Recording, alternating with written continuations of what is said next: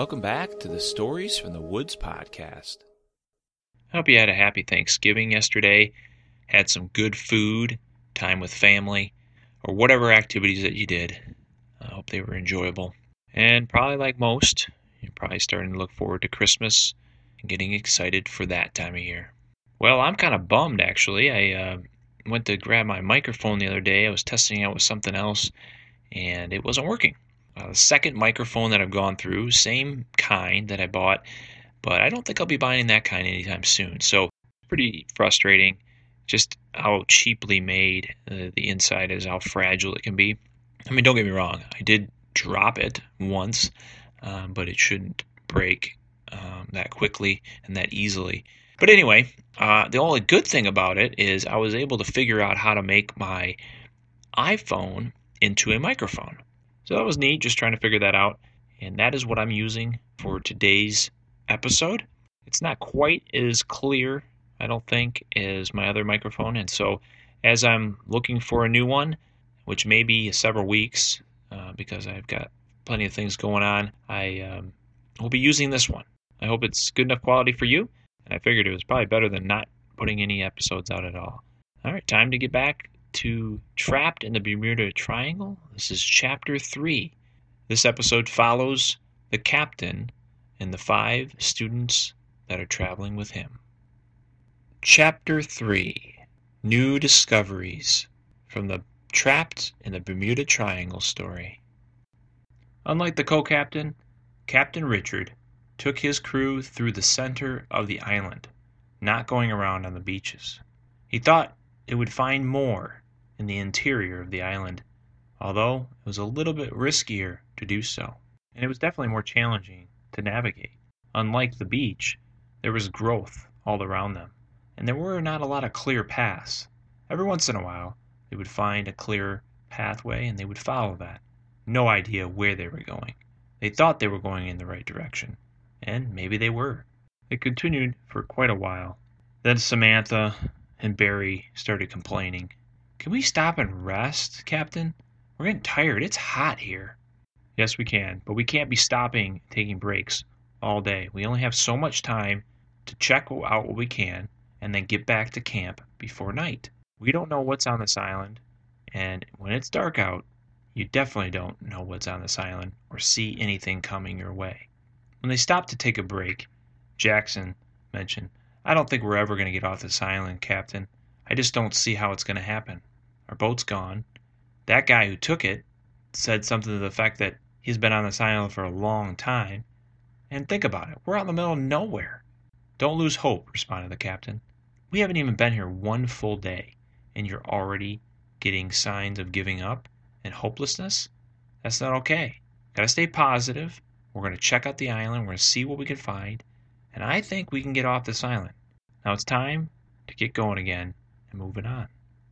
They navigated through the island's interior for several hours, taking a couple breaks, and finally they came across, what looked like, a house. Close enough to a house that you can imagine on an island. It had a little tiny porch with two steps leading up to it. Once the group got onto the porch, it actually wrapped around half of the house. There were a couple chairs sitting out. You wouldn't have been able to see the house from far away. You had to come up on it like they did, because it was all covered around by the lush green foliage that was part of the middle of the island. There was a door, so they went up, and the captain knocked on it. There was no answer. He knocked a second time. This time the door opened slightly. I'm going to check it out. Arnold, why don't you come along with me? The rest of you stay out here and keep watch. First thing that they saw was a table with three chairs around it. It looked like they had been made from some wood and maybe dried leaves of some sort. They also saw some shelves with what looked like some food on them.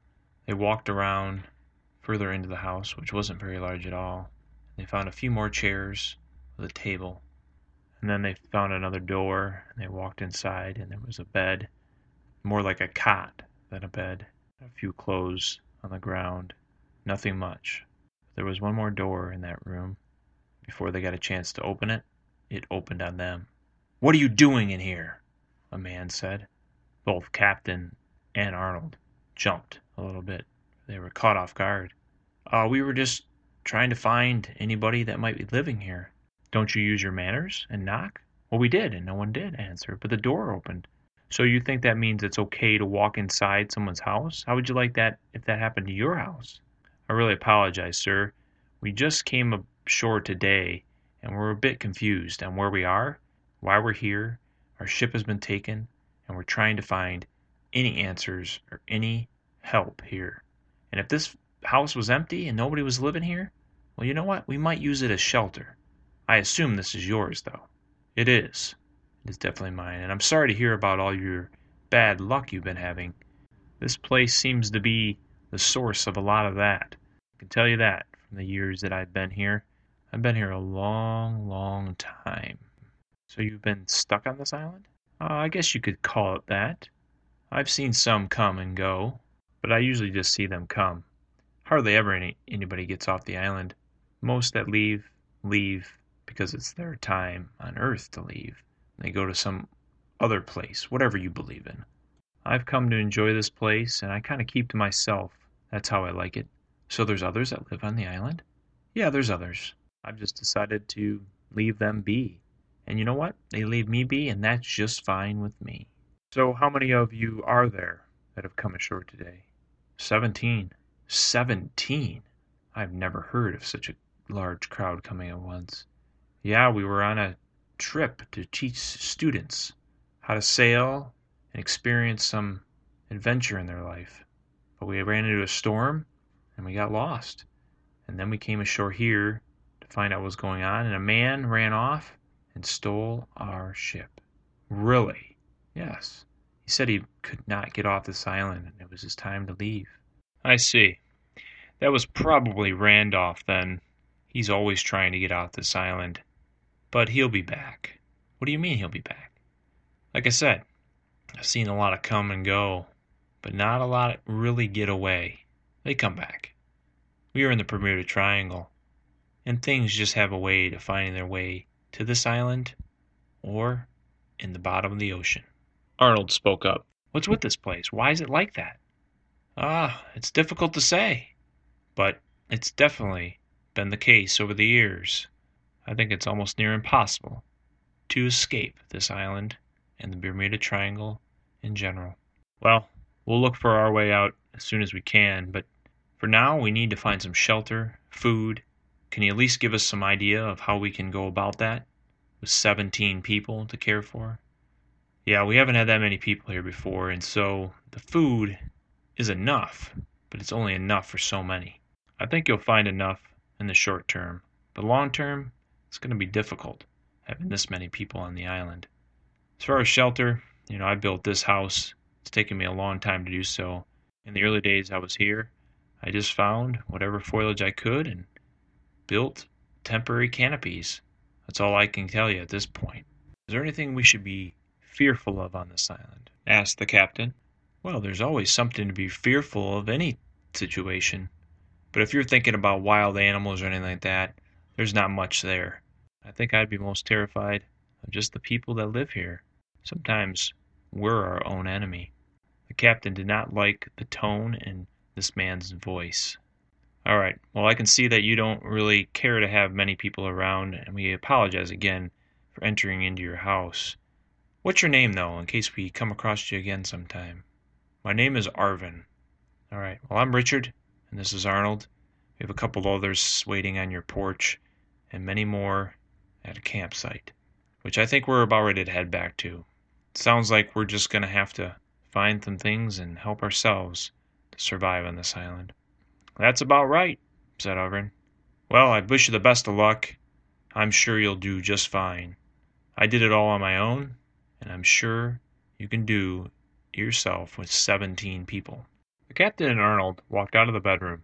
As they made their way to the dining room, the other three were waiting for them already. Barry, Samantha, and Jackson. What's going on? Who are you talking to? Let's go, guys. We'll tell you on the way back to camp.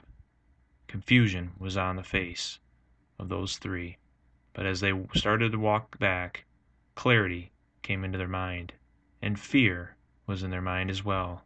The captain did not like Arvin, the tone he set, and the fact that he didn't even offer any help.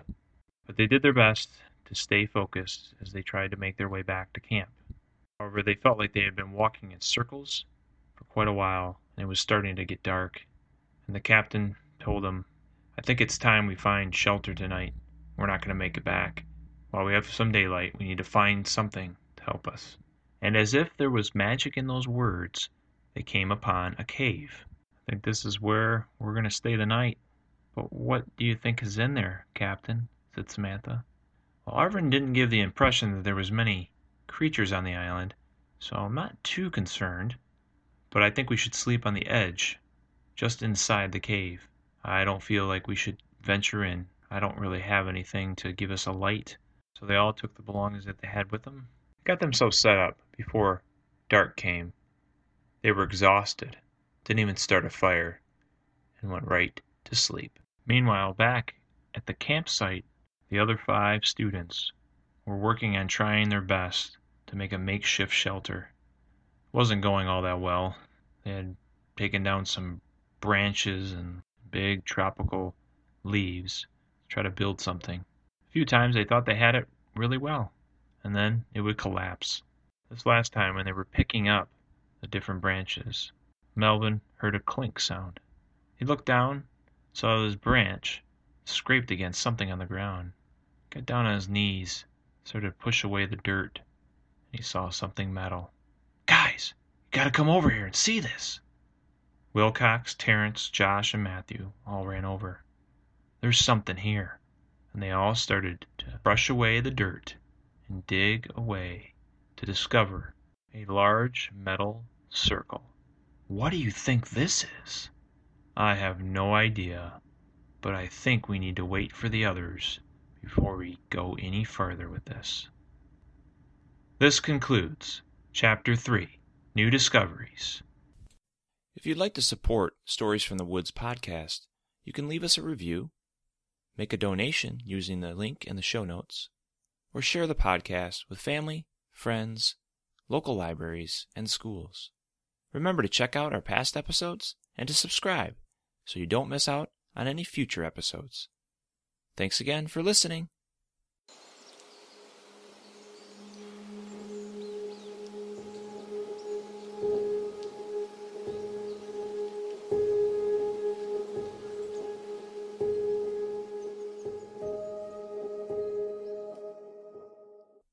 This podcast features the song Surreal Forest by Meydän.